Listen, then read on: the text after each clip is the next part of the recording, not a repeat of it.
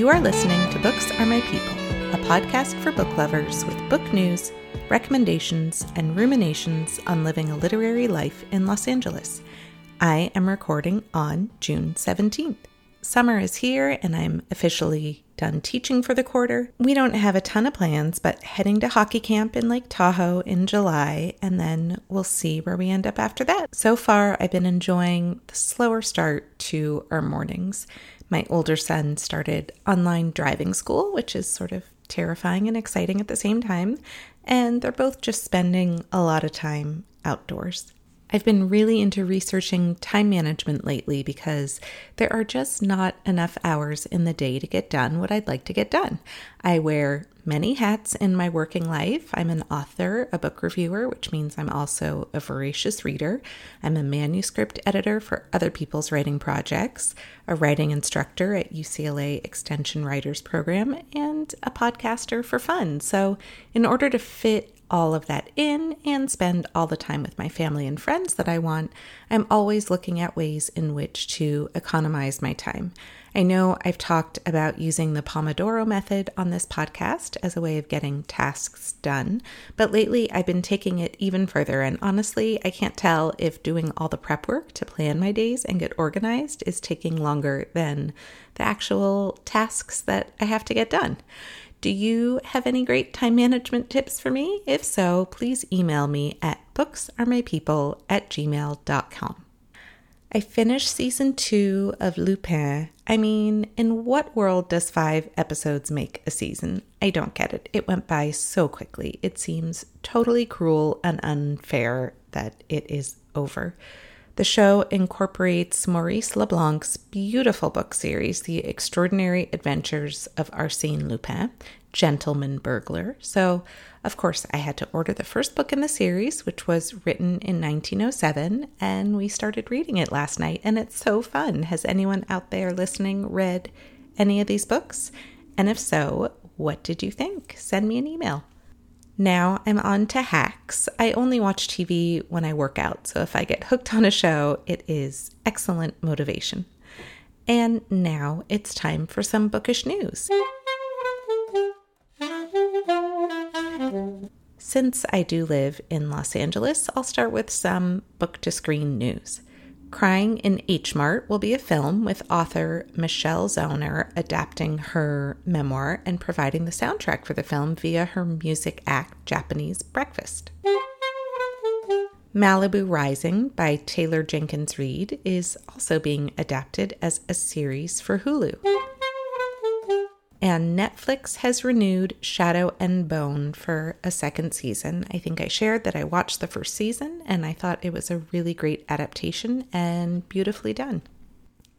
My next guest is Ellen Birkett Morris, the author of Lost Girls, a collection of short stories called A Varied Set of Tales from a Skilled Practitioner of the Short Form by Kirkus Reviews. Her fiction has appeared in Shenandoah, Antioch Review, Notre Dame Review, South Carolina Review, and Santa Fe Literary Review, among other journals. Her poetry can be found in the chapbooks Surrender, published by Finishing Line Press, and Abide, which is forthcoming from Seven Kitchen Press. She is a winner of the Beville Summers Prize for Short Fiction. So hello, Ellen. Hi. Where are you calling in from today? I'm calling in from Louisville, Kentucky. Oh, how's the weather there? You know, we've got a cloudy, overcast day today, which is just fine with me because we've had a beautiful week of a lot of sunshine, and so it's a kind of a typical Monday here. That's how I feel. I like the cool weather. I know everyone in Los Angeles wants it to get really hot, and every time there's cloud coverage, I'm very happy. Can you tell us about your short fiction collection, Lost Girls, which I have read and absolutely adored? Oh, thank you so much. Yeah, it's a collection of short stories about all centered around the lives of women and girls. The women and girls are from a fictional eastern Kentucky town of Slocum, and each of them has a little bit of something that's a little bit different about them. So I've got a story about a virgin who wants to start a hobby. She goes into a she thinks she's going into a decoupage club, and she ends up in a breastfeeders meeting. And all the people there are so warm and friendly that she decides to stay. She stays in the meeting. She comes back later. She creates a fictional child, and then I've got another story about an aging beauty queen who's really mourning her lost youth, but who sort of finds a way by connecting with others to integrate the current day her with the younger her, I've also got a story in there about a young woman who alternately sort of envies and also mourns a girl who was kidnapped from her neighborhood, and so ultimately she finds a way to remember that girl every year. So, I really consider it a look at kind of a deep dive into the lives of women and girls. And even though it's called Lost Girls, I hope that for many of the stories, what we find is some degree of redemption and some degree of finding ourselves and finding our tribe and that sort of thing. Definitely. And I think connection to others, or the craving to connect with others, is also a recurring theme there. And speaking of recurring themes, coming to terms with circumstance and experience with loneliness, alienation, sometimes secrets, and, as I mentioned, connection.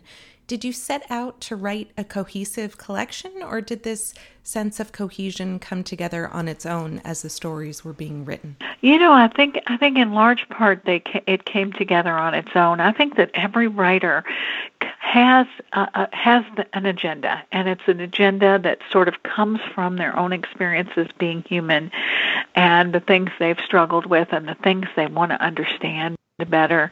And, for me, that was a lot of these issues. You mentioned loneliness, alienation, secrets, being seen, authenticity, those kinds of questions. And I find that no matter what I'm writing, whether it's poetry or fiction or even sometimes personal essays, I tend to have some of these same items on my agenda. And so, what I did is I wrote this story separately, and at some point it did occur to me that I had in my head this fictional town. But when I pulled them all together, what really rang out to me was that I covered, that I was working some of the same ground here from story to story. And so I thought that, the organic nature of how that comes together, I'm really fascinated by that. And I think it really works. And then I think as the writer, my job was like, now I need to come up with a title that will really encapsulate this for people, and he'll give them a sense of what they're picking up when they pick up the book at the bookstore or when they order it online. Well, reading your stories reminded me that short stories can, in fact, be short. You do a wonderful job of economizing your words, and you manage to pack so much into sometimes just a handful of pages. What short fiction writers have influenced you the most? I think the obvious one on the face of it would be Ernest Hemingway, who was able to really do a lot of work in a very short, a few number of words, and who liked simple sort of declarative sentences and who used objects as stand-ins for emotions in ways that could carry a lot of weight and carry a lot of emotion, but he wasn't taking a long time putting that on the page. And so I am fascinated by his work, although it is, more sort of male dominated than anything I'm interested in, but his technique intrigues me. I really, when I was growing up, reading the work of the writer Bobbie Ann Mason, her short stories, really let me know that the world would be interested in short stories about people who, say, come from Kentucky. She's a Kentucky writer, and so I was really fascinated by her work. And then, when I went and got an MFA, I went to Queens University in Charlotte, North Carolina, and I got to work with the writer Susan Perabo, and she is somebody whose stories just, the main thing about them that makes them so intriguing for me is that her characters are so authentic. And, you ask yourself that question, do I believe this? Could this be real? Are these people real to me? And with her, there was never question that they were. I hadn't heard of Bobbie Ann Mason, but I will have to check her out. Have you heard of Lydia Davis? Have you read any of her work? Oh, gosh, yes, I have. And that's fascinating, too, what she's able to do. Yeah, it's sort of out Hemingway's Hemingway. She's got her own thing going there that's really fantastic. Well, that's who I thought of when I read your stories. That's I thought of Lydia Davis. Yeah, just they were just so clever in that clever way of, you know, packing so much into a few pages. It just astounded me, really. As a fellow writing instructor, I'm wondering how you keep your teaching fresh and how you see your role as instructor. Yeah, you know, I try to bring new writing into the classroom as examples of things, you know. So I'm always seeking out new current work that we might look at to examine how they do certain things. And then I guess the other thing I really try to do is to look at myself as a facilitator for discussion, and really primarily, you know, when in classes where we do workshopping, facilitator for discussion of their work, for what they bring to the room, and so getting the other students in a mindset where we can talk about, you know, what works for you specifically, why does it work, have you seen it before, how might you take this same sort of approach in your own writing. Because I think it's all been done in many ways, and so part of our job as writers is to look for how it's been done and to really deconstruct that, and then see if we can't use those same sort of approaches or those same sort of tools to make our writing better. So yeah, I really want to guide people to good writing. I want to be able to help them sort of deconstruct what's involved there, and then talk about how to take that away and use that themselves when they sit down to write. I teach creative writing as well, and I know it can be a difficult balance to fit it all in, but what does your writing routine look like? Yeah, you know, my routine is pretty varied, because I also do contract work for a local feminist women's foundation that supports feminist artists in Kentucky, and we've got a lot of exciting work being created here that's geared towards social change, and so I do work publicizing the projects of feminist social change artists in Kentucky. So I have writing time, I have paid work time, I have several writing groups that I'm involved in, and so I've got time that's dedicated to doing that, and then of course time that's dedicated to the teaching that I do. But you know, I don't write every day, but I would say that I read every day. I you know, either read to write reviews or to do author interviews, which is another kind of sideline I've got, or I read good writing myself with an eye towards what I can learn from it.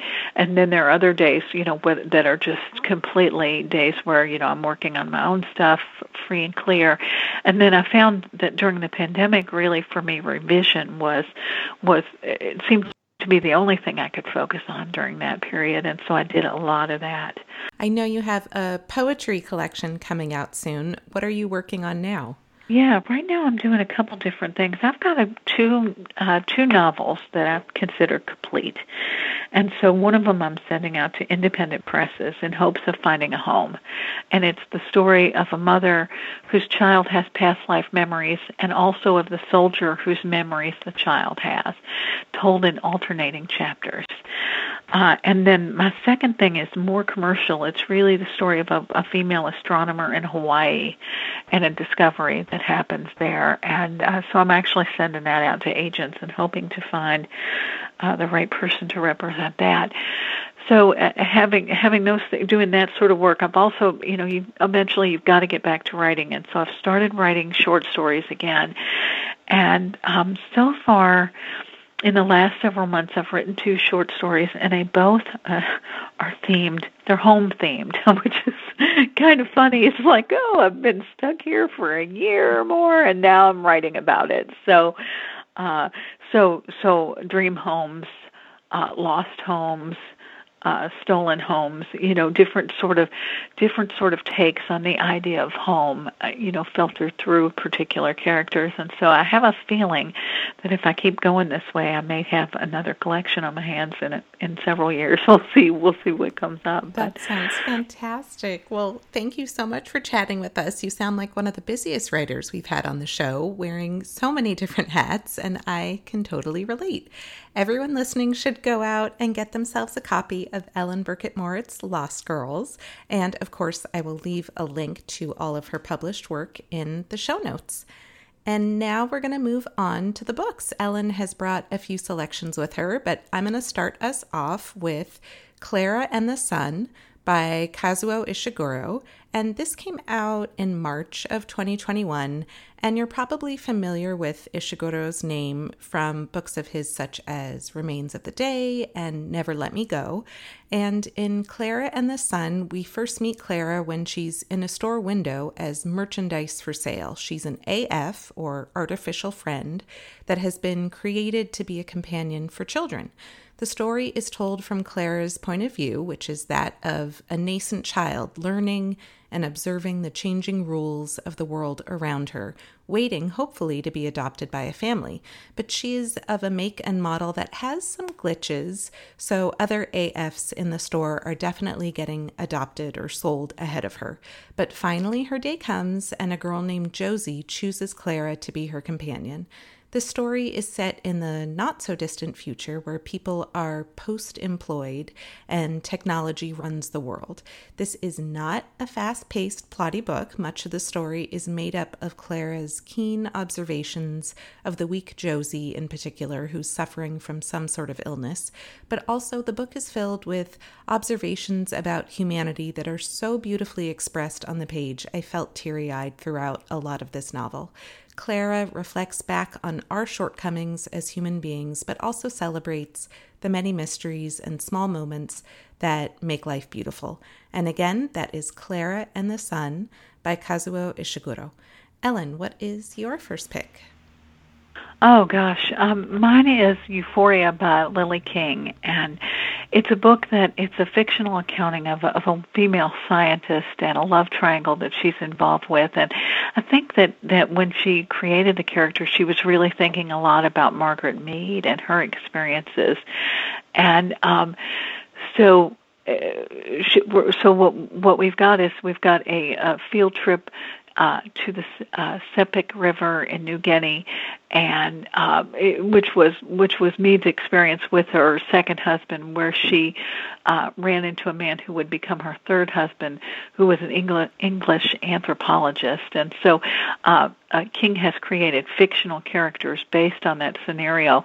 And what makes it so intriguing is that there's a lot of pressure because they're in the wild and because, you know, the settings are so exotic, and there are sort of, you know, different kinds of plants and different kinds of animals around, and there aren't a lot of people around, and so it's sort of this sense of like how people behave when you know there isn't anybody enforcing society's rules and that sort of thing.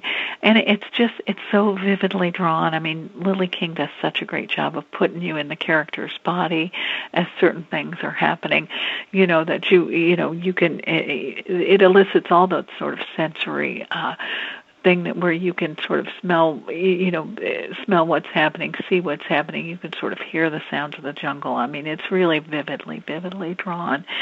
And I found it was one of those books when you're looking to get lost in a book. It really, really worked that way for me. It's Euphoria by Lily King. I love that book. I read it when it first came out, and I absolutely loved it. It's wonderful, and you just get lost in it. And I think I can relate it back to Klara and the Sun, which also kind of just talks about humanity. You know, it's sort of a cultural anthropology kind of look at humankind in a way. I think both of those books have that in common. My next pick is The Girls I've Been by Tess Sharpe, and this came out in January of this year.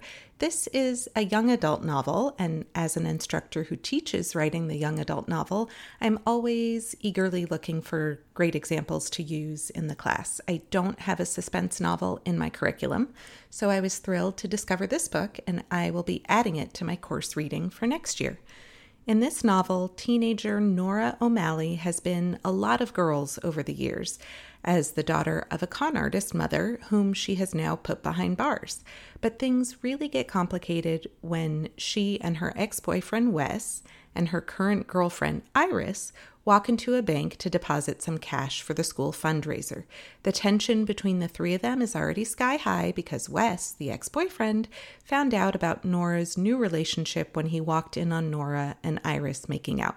But things are about to get even more tense when two men come into the bank to rob it, holding the six other people in the bank hostage. The robbers had assumed that the manager of the bank would be there to let them into the safe, but when the manager never shows up, the robbers go berserk. The now of the story is the bank robbery and the complicated dynamics between Nora, Wes, and Iris, and the many secrets Nora has been keeping from them.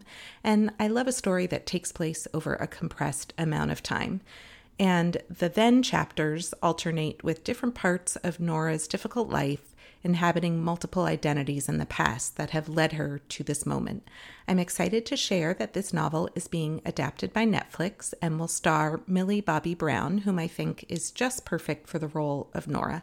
I love this book so much. It's part bank heist action, part romance, part mystery, and just really a fun page turner. And again, that's The Girls I've Been by Tess Sharpe. What do you have next for us?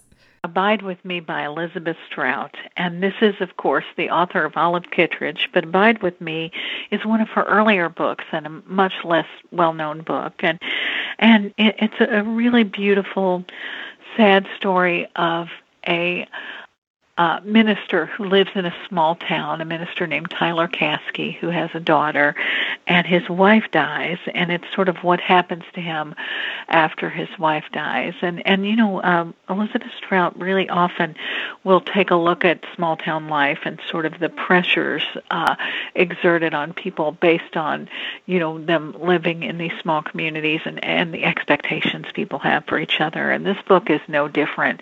You know, this minister is really in the throes of grieving for his wife who died, and his child is having these behavior problems, and everywhere he turns, people and especially because he's the minister, people expect certain kinds of behavior out of him, and it's sort of him, you know, the reality of his grief bumping up against the expectation of his neighbors and how he navigates the waters of grief. And I actually read this book when my own father was dying of prostate cancer, and you know, it made me think a little bit about the journey of people who are terminally ill and sort of the expectations people have for them, you know, as they're taking their own personal journey and trying to navigate those waters.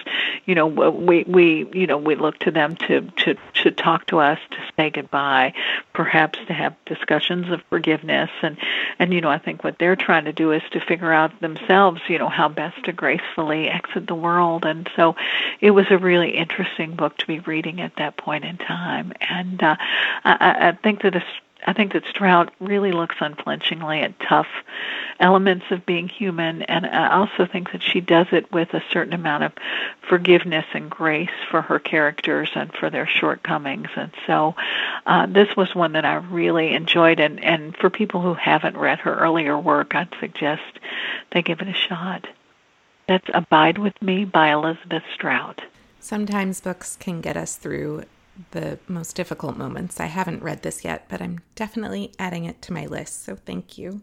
My final pick is The Plot by Jean Hanff Korelitz, and this came out in May. This is a true writer's novel. Anyone who has ever written anything or received, let's say, an MFA in creative writing will especially appreciate this book. The book starts when Professor Jacob Finch Bonner and his student Evan Parker do not see eye to eye in terms of what a teacher-student relationship should be. Evan Parker, who has already decided his nom de plume is going to be Parker Evan, has it in his head that he has written a highly sellable, surefire success of a novel of the likes no one has ever seen. He is super hyperbolic whenever he speaks of this book he is writing. He's sort of going through the motions at the MFA program because he doesn't really feel like he needs any help. In fact, when he has his obligatory meeting with his instructor, Bonner, Evan Parker refuses to show him any of his work or even talk about the plot. This leaves Bonner frustrated beyond measure, as he once had written a literary success of his own, and he's been struggling ever since to replicate another well-received book. He finds Evan Parker's arrogance astounding. After reading a little bit of what Parker has written, Bonner recognizes it is, in fact, a plot like no other. So, when Evan Parker dies, and this is not a spoiler, it happens very early on in the book, Bonner wonders what's the harm in stealing the plot that no one knows about. But of course, someone is onto his thieving. There's suspense, drama, tinges of the talented Mr. Ripley throughout. Frustrated writers, which I recognize is a redundant term, will enjoy and appreciate all of the talk about writing, and it's really an exploration about who owns ideas. And again, that is The Plot by Jean Hanff Korelitz. So thank you so much for coming on the show, Ellen. I urge you all to get your hands on a copy of Lost Girls. It's just fantastic. And where can people find you on social media? So I have a website that is ellenbirkettmorris.ink. I'm on Facebook at Ellen Birkett Morris Writer. I'm on Twitter at Birkett_Morris. And I'm on Instagram at Ellen Birkett Morris. I'll leave a link to all of these in the show notes. So thank you so much for speaking with us. Thank you. It's been a real pleasure, and I've so enjoyed learning about your book recommendations. Yours as well. Next up for me is the new Mona Awad novel, All's Well, that comes out in August. Ellen, what's up next for you? So interesting, Klara and the Sun. Oh, so, hey. Yeah. So I'm looking forward to it, especially based on what you had to say today. Let me know what you think when you're done. Will do. I'll be back in 2 weeks, and in the meantime, I hope you all have a wonderfully bookish week.